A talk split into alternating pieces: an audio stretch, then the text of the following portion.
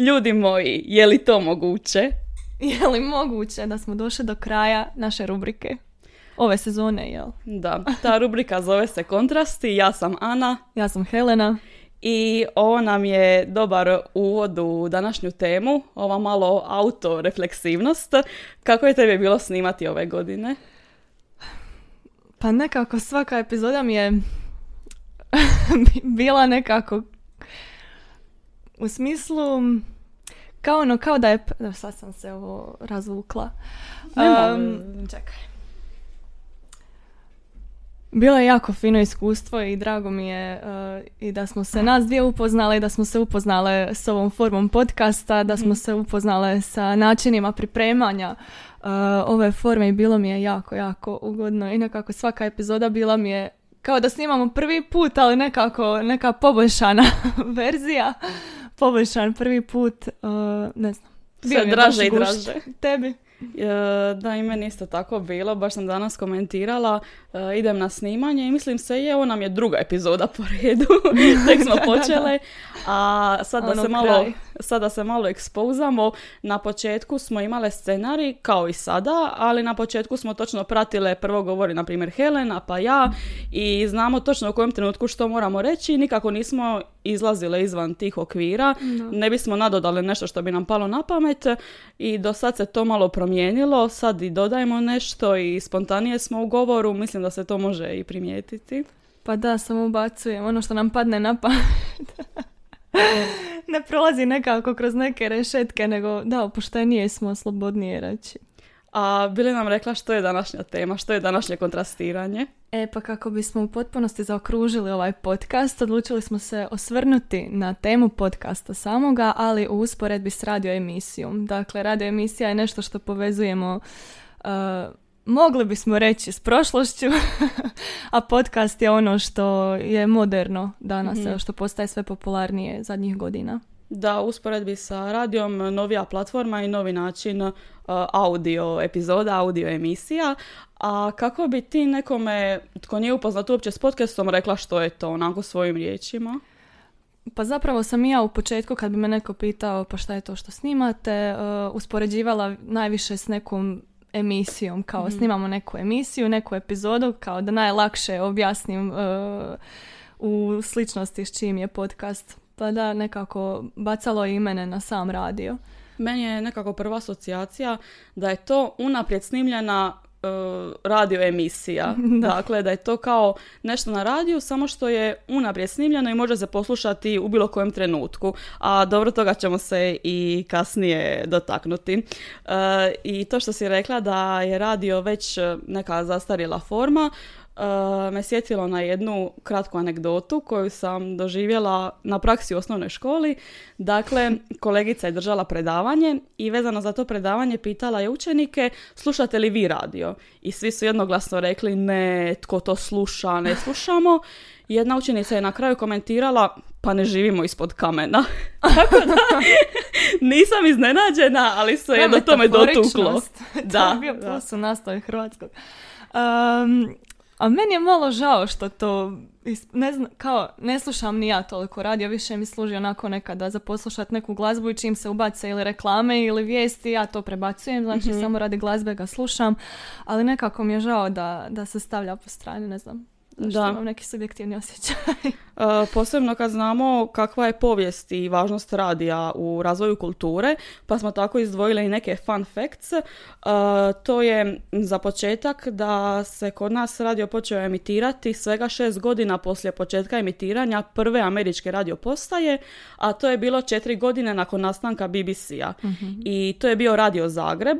On je s redovitim programom započeo 15. svibnja 1926. godine i bio je prva radio postaja u cijeloj jugoistočnoj Europi.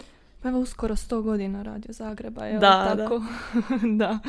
da. moram priznat da je mene iznenadilo to da je bio prva radio postaja u jugoistočnoj Europi, mhm. a ono što karakterizira radio, što smo našli kod jednih autora, oni navode tri temeljna svojstva radija. To su sve prisutnost, besplatnost i nevidljivost.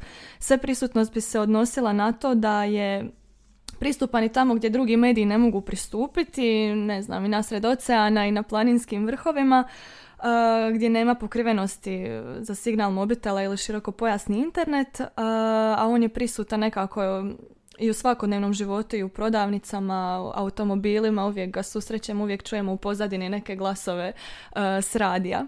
Besplatnost, dakle, najčešće ne plaćamo ništa za većinu radijskih programa i nevidljivost, to da je naša pozornost često tijekom slušanja radija usmjerena na nešto drugo. Na primjer, u vožnji auta usmjereni smo na cestu, nadam se, mhm. a ne samo na radio. dakle, moguće je obavljati neke druge stvari tijekom slušanja radija. da, kad bismo to usporedili s formom podcasta, za njega dakle ne odgovara to da je sve prisutan jer ipak ovisi o internetskoj vezi, sluša se putem interneta. Što se tiče ove besplatnosti, naš je besplatan, vjerujem i većina podcasta, jedino nekad uh, opcionalno može biti neka pretplata, neki dodatak da se plaća, ali ova besplatnost odgovara i formi podcasta. A za ovo posljednje, dakle nevidljivost, to mi je bila baš zanimljiva značajka i na prvu bih rekla da eh, se to odnosi i na podcast jer može možemo slušati dok nešto drugo obavljamo, dok kuhamo ili nešto tako. A opet sjetila sam se da mi je jedan prijatelj rekao da zna upaliti naš podcast dok e, radi na laptopu i onda kada shvati da nije ništa pratio, da se previše unio u rad, da onda zna vraćati jer želi čuti zapravo što smo rekli. Ipak netko želi čuti što smo rekli. da.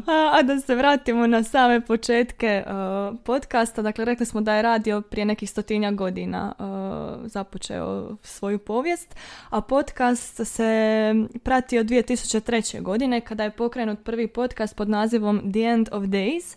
A u Hrvatskoj zapravo dosta smo kaskali zatim, pa tek 2017. imamo um, prve podcaste i tada su hrvatski podcasteri počeli dijeliti audio formate putem platformi za streaming usluge koristeći ovu RSS tehnologiju.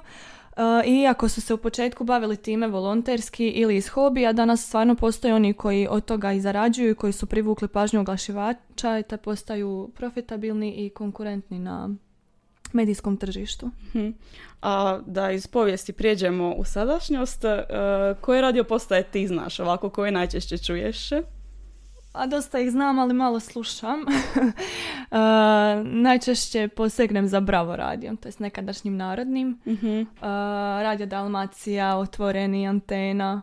Baš je po anketi iz Slobodne Dalmacije prošle godine uh, Narodni radio bio najslušaniji, da, da, na, da, na razini države. Drugi po redu bio je Otvoreni, a Uh, ja bih još izdvojila i to što si ti rekla Radio Dalmacija, meni pada na pamet ona zabavna emisija Martin u Zagreb, Martin iz Zagreba. I istaknule smo kako je uh, forma podcasta takva da ga možeš poslušati u bilo kojem trenutku kad ti odgovara, a ja sam sad našla i da imaju epizode Martina na Soundcloudu, tako da su i oni prešli na tu platformu da bi bili možda dostupni publici i one, oni koje zanima mogu i kasnije poslušati tu da, epizodu. Znam da su dosta uh, aktivni i oni danas na društvenim mrežama, mrežama pogotovo Bravo uh, radi, oni su nekako mm i na Faceu i na Instagramu, ne znam imali ih još i gdje. Uglavnom mm objavljuju svojevrsne tizere ili postavljaju pitanja na storije i tako održavaju odnos s publikom. A od ostalih uh, značajki, to jest uloge javnog radija, pronašli smo da je prvi direktor BBC-a John Reid pod kraj 20. godina prošlog stoljeća uspostavio načela javnog emitiranja, pa bismo mogli komentirati koliko je to aktualno danas i odnosili se uh, na isti način na radio danas kao i tada. Prvo što je naglasio je geografska rasprostranjenost. Mislim da to odgovara ta i globalnost, da odgovara i radio emisijama, ali i podcastu. Tko ima internet, da, da. Može, može doći do podcasta. Zatim ova univerzalnost plaćanja, to možemo povezati s tom besplatnosti. Uh, zatim natjecanje u stvaranje kvalitete programa, a ne u broju slušatelja. Mislim da je i dalje svima prioritet da program bude što zanimljiviji i da privuče slušatelje ne da bi imali brojku, nego da bi se oni osjećali zapravo kao da su napredovali, da se sami nekako razvijaju na tom području. osim toga imamo univerzalnost obraćanja i ove zadnje ideje su mi bile zanimljive jer me nekako asociraju na nekakvu etiku. Dakle, to su briga za manjine, nacionalni identitet i zajedništvo, autonomija i urednička sloboda. E, da, meni e, u uši ulazi ovo nacionalni identitet i zajedništvo nekako me baca na ono vrijeme mislim nisam bila u tom vremenu, ali um, koliko je ulogu imao radio u domovinskom ratu i mhm. za te izvještaje, koliko se pozorno tada pratio, pa evo, danas možda nismo u takvoj situaciji, ali da tome, na tome baca ovaj nacionalni identitet i zajedništvo. Da, koliko je, kolika je tad bila važnost radija, a mene podsjeća i na ovu izjavu koju sam rekla na početku, ljudi moji, je li to moguće, Mladena Delića, jer je to postalo nešto nacionalno. To je izjava koja je ušla u povijest hrvatskog radijskog i televizijskog novinarstva. A što se tiče ove brige za, za manjine i sličnih stvari, mislim da se to odnosi na to da na radiju ipak treba uh, opreznije govoriti, da treba biti politički korektan i nekako neće se otvarati nekakve uh, kontroverzne teme za razliku od današnjih podcasta. Baš sam gledala uh, primjere podcasta nekih američkih youtubera i tako sam naišla na Shane Dawson podcast, to je jedan poznati youtuber i ima zanimljiv dio u svom podcastu koji se zove Conspiracy Corner, gdje govori teorije zavjere. I tu stvarno bude svašta, o svemu se raspravlja, a osim toga najčešće teme danas kod podcasta su nešto osobno, nešto iz privatnog života. Evo, na primjer, oni pričaju o seksualnosti, o depresiji i o, to, o tim stvarima koje mi se čine da ćeš prije podijeliti s prijateljem nego ovako s javnošću. A ima i primjer podcasta Anything Goes with Emma Chamberlain, isto strani, gdje i ona otvara isto tako jako privatne teme. Mislim da se to baš sviđa publici. Da, znači podcast uh, može razrađivati nekakve škakljive teme, jel bi to onda značilo da možda radio ipak više radi na tome da privlači slušatelje uh, nego što to radi podcast? Pa ne znam, nekako danas uh, svi žele čuti te teme o kojima se pod navodnike ne bi smjelo govoriti, što su i tabu teme i da imaju osjećaj da im prijatelj prepričava neki događaj, a čak i uh, te teme koje su vezane za osobni rast i razvoj su zastupljenije na podcastu nego na radiju. Na radiju znamo da imamo vijesti, sportske novosti, imamo i kulturni program. Da, da.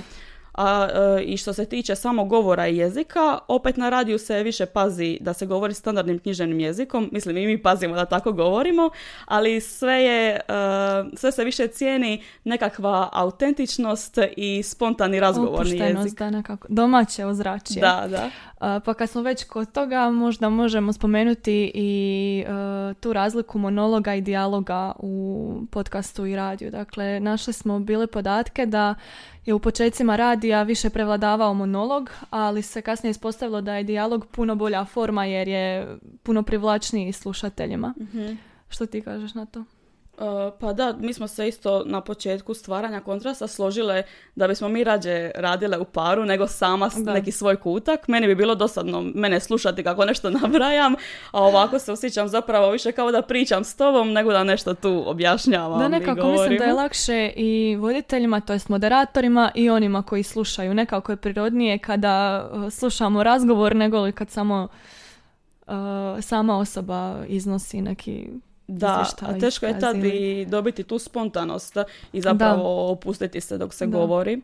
A dijaloški žanrovi su inače podvrsta radijskih žanrova. Dijele se na intervju, razgovor, panel, raspravu i polemiku, a bilo nam je zanimljivo i to da je švedska teoretičarka Karin Auberg već 1999. u svom radu zaključila da se dijalog na radiju preferira u odnosu na monolog, odnosno potiče se interakcija u odnosu na samostalno obraćanje i govor. Uh, osim toga, jedna zanimljiva značajka uh, koja je istaknuta kod radiovoditelja je nešto što se na engleski naziva intimate, a označava to da radijski novinari i voditelji imaju osoban pristup. Uh, to znači da bez obzira na to koliki je broj slušatelja, može biti i veliki broj, novinari se obraćaju njima na način kao da se obraćaju samo jednoj osobi, izravno i osobno to me podsjeća na recimo Bravo radio kada govore izvještaje iz prometa, redovito završe sa pa, e, pazi kako voziš, polako vozi, netko te čeka, da obraćanje kao baš pojedinom slušatelju. Drugo lice da, da, da. Osim toga, potiče se i ta interakcija s publikom. dosta je poznat radio show Jutro na otvorenom. Mislim da je on sad i najslušaniji u Hrvatskoj. Oni imaju jedan kutak koji se zove Registar sreće i u tom dijelu slušatelji mogu nazvati voditelje i kažu nešto što im se lijepo dogodilo u tom danu, neku sitnicu koja im je poboljšala raspoloženje.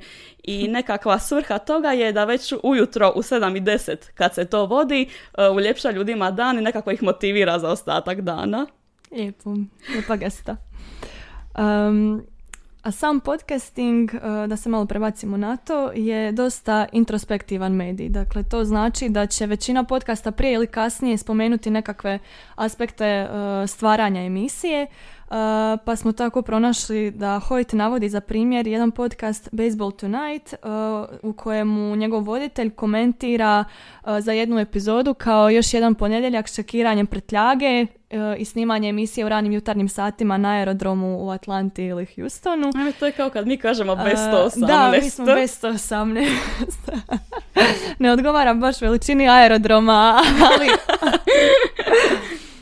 I ti trenuci introspekcije zapravo služe tome da podcasti postanu autentičniji i da bi se osjećala veza s publikom. Dakle, ovo što si e, ti malo prije spominjala za autentičnost. E, I zapravo mislim da je to dosta dobar alat za uvlačenje publike u taj neki svijet za stvaranje veze e, između voditelja i mhm. publike, zato što nekako ljudi općenito vole E, sudjelovati u samim događajima koji se odvijaju, vole nekako domaće ozračje, a kad saznaju e, detalje određene situacije, mjesto, vrijeme, pa čak i meteorološko, nekako lakše im je uh, uživiti se u situaciju. Da, to je to kad slušaš podcast, zanima te sam voditelj i kao da ga želiš upoznati. Ja se nekad osjećam uh, kad slušam neke epizode kao da slušam glasovno od prijatelja. Sad je on to meni snimio i meni govori i baš to je nešto šta i mene privlači. A već smo spomenuli da je podcast najpopularniji među mlađom populacijom jer je ipak novi format medija, a promovira se često na društvenim mrežama, tako da je lako dostupan i već uh, je stekao veliku popularnost. Uh, i nije samo radio taj koji ima kontakt s publikom, neki, e, neke podcast epizode imaju Q&A dio, dakle questions and answers i voditelji znaju dopustiti publici da im postave pitanja na koja će u sljedećoj epizodi odgovoriti. A mi ostvarujemo kontakt s publikom na način da objavljujemo na Instagramu storije, objave, stavljamo ankete, kvizove i slično. Nekako mi se čini da to sve djeluje kao neki teaser za da, da iduće epizode, pa koga zanima... da se potakne ta da. zaintrigiranost. Uh, Pronašli smo jednu anketu u diplomskom radu koji je napisao Dino Čujić 2022. dakle prošle godine i prema provedenom istraživanju najviše se slušaju sportski i edukativni podcasti. Bilo je 390 odgovora, e, ljudi su mogli izabrati više tih e, tema, a 237 ljudi označilo je sportski podcast, dok ih je 217 označilo edukativni. Osim toga, na pitanje e, kada ljudi slušaju podcast, velika većina je odgovorila u slobodno vrijeme, nakon toga slijedi tijekom obavljanja kućanskih poslova i zatim na poslu i onda sve ostalo. E, da, postoje istraživanja koja govore upravo o tome da ljudi slušaju podcast u slobodno vrijeme, a to smo zapravo, zapravo rekli na početku i za radio, da ga mhm. slušamo u slobodno vrijeme. E, nekako se osjećamo korisnije kada kada slušamo nešto, evo recimo sportski ili edukativni program, e, dok recimo šetamo, čini nam se kao da ne gubimo vrijeme uzalud, iako nije uzalud, ali... Dvostruko produktivni. da, osjećamo se korisnije. Uh, a često je i slušanje podcasta, recimo tijekom obavljanja kućanskih poslova, uh, pravljenja ručka i slično, zapravo brisanje prašine više nije samo brisanje prašine, nego, nego se educiraš tijekom toga. Mi smo proveli isto anketu, do duše manju, ali dobili smo zanimljive odgovore. Uh, da, dobili smo to da su svi upoznati s pojmom podcast, mhm. da podcast sluša njih uh, 100% od ispitanih, a radio sluša 86% ljudi. 66% na radiju najčešće sluša glazbu i to za vrijeme vožnje, dakle nešto slično što sam i ja rekla. Da, ja isto tako. a podcast više od pola njih sluša za vrijeme obavljanja kućanskih poslova.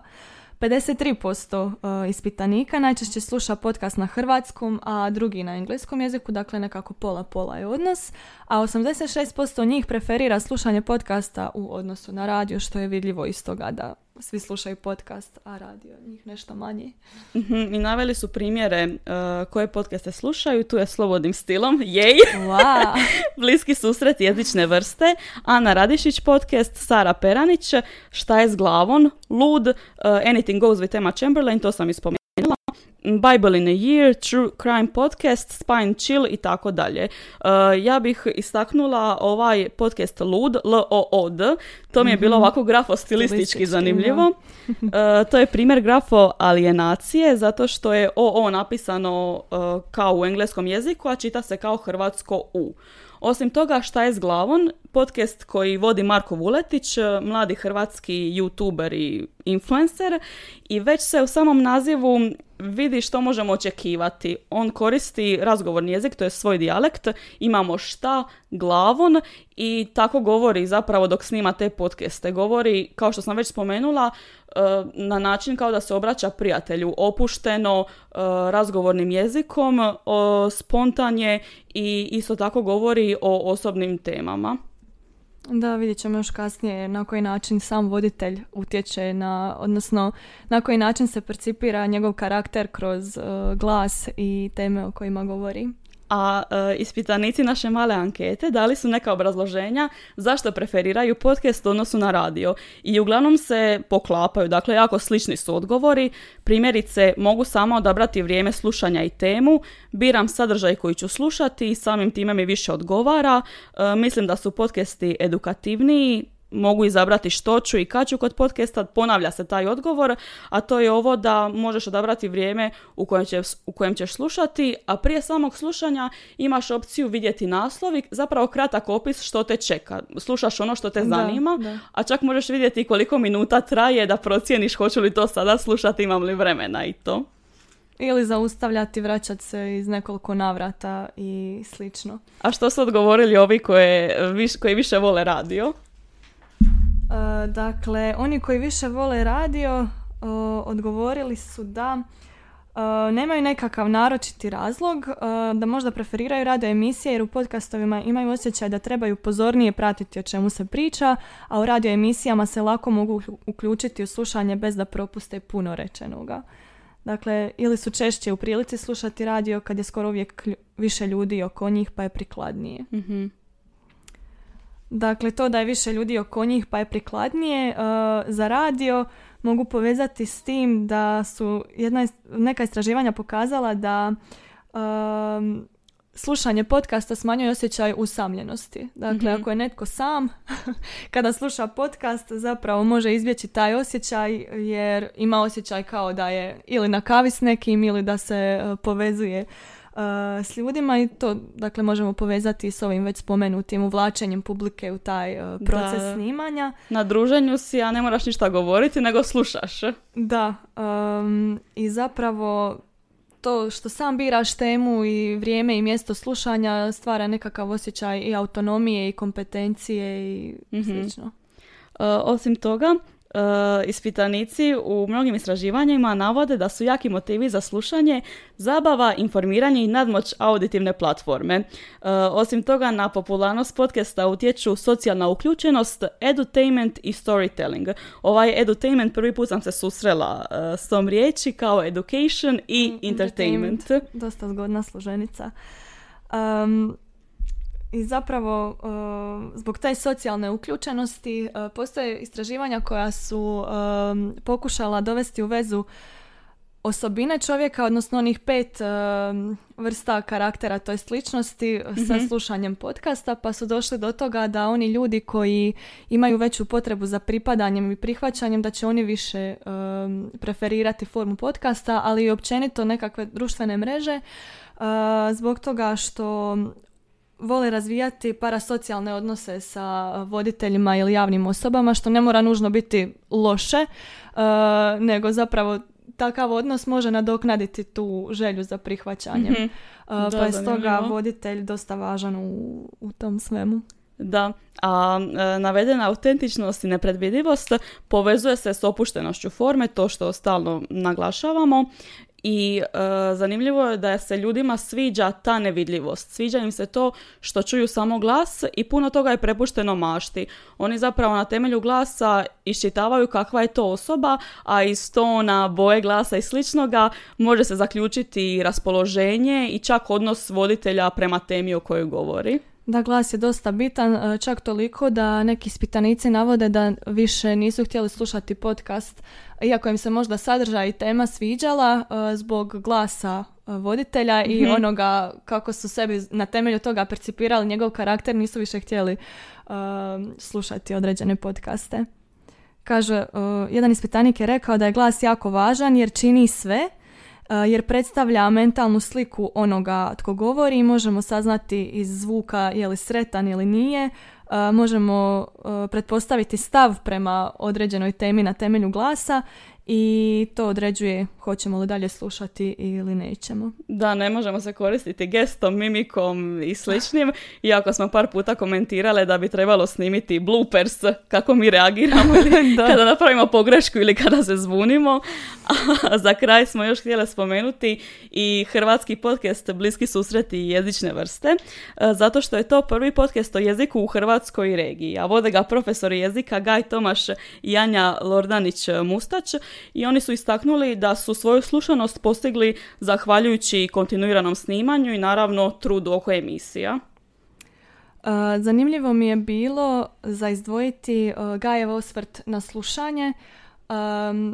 To jest, uh, bili smo našli istraživanje koje govori o poboljšanju slušanja E, kod učenika zbog slušanja podcasta. Upravo zbog tog osjećaja i autonomije i kompetencije da oni mogu sami birati mjesto, temu, sadržaj e, podcasta i to je utjecalo na njihovu i samoevaluaciju i mogli su razviti samo slušanje zbog slušanja tog podcasta. Mhm. ali mi je bilo zanimljivo kod Gaja čuti da je e, pomoglo u razvoju njegova slušanja. Dakle, na obje strane ide ta mogućnost. Um, Gaj kaže da je radeći podcast naučio bolje slušati i manje se usmjeriti na, citiram, unaprijed pripremljena pitanja, a više na razvijanje vještine moderiranja razgovora kako bi poput klupka vune odmotao sugovornika i došao do specifičnih otkrića. Wow, odlično rečeno. A e, nekako mi se čini da smo došli do zaključka da je to što smo već spominjale, e, interakcija s publikom važna i na radiju i voditeljima podcasta, iako se odvija na različiti način. Čini mi se nekako da je sve popularnije imati profil na društvenim mrežama. Rekla si, radio postaje imaju Facebook profile i ne, ne znam, objavljuju slike i nekakve najave i žele privući i na taj način pažnju publike, a posebno voditelji podcasta e, aktivni su na svim društvenim mrežama i nekako mi se čini da je najveća razlika to što radio e, povezujemo sa slušanjem uživo i s nemogućnošću, nemogućnošću biranja sadržaja. Uglavnom kad upališ radio, upalit ćeš i vidjeti što se nudi, a za podcast znaš koja je tema, tko vodi taj podcast i slično. Što se tebi čini na kraju? Pa da, podcast sigurno nudi uh, više sadržaja, više na kraju krajeva i više voditelja i moderatora na temelju kojih možemo mm odlučivati hoćemo li slušati ili ne. Znam da često ljudi kažu i za radio emisije da ih ne slušaju jer im se ne sviđa taj taj glas voditelja. Tako da možda je na području podcasta trenutno veća ponuda, šira mm ponuda. Uh, nego li na radiju, ali zanimljivo me, baš me zanima kako će se razvijati dalje to, te radije emisije i podcasti, pogotovo kod nas. Ne znam, možda je kod nas, uh, komentirali smo na druženju jednom da uh, bi možda više prošla video forma nego li ova auditivna. Mhm. Konkretno za naše područje. Tu. Da, da, isto to što sam rekla, bilo bi zanimljivo vidjeti reakcije, ali opet uh, nekad je bolje nešto prepustiti mašti. Kada slušaš nekoga, to što si rekla, sve ostaje na glasu. Ti upoznaš nekoga preko njegovog glasa. To mi je jako zanimljivo. A mi vam na kraju ne možemo ponuditi teaser, jer rekli smo ovo je zadnja epizoda. Ali... Hvala vam na slušanju, na podršci i vjerujemo da ćemo se uskoro ponovo slušati. Tako je, pratite nas na društvenim mrežama. Slobodnim stilom. Jer tamo promoviramo podcaste, slobodnim stilom, kontrasti Tu smo i preko ljeta, a na jesen se opet slušamo.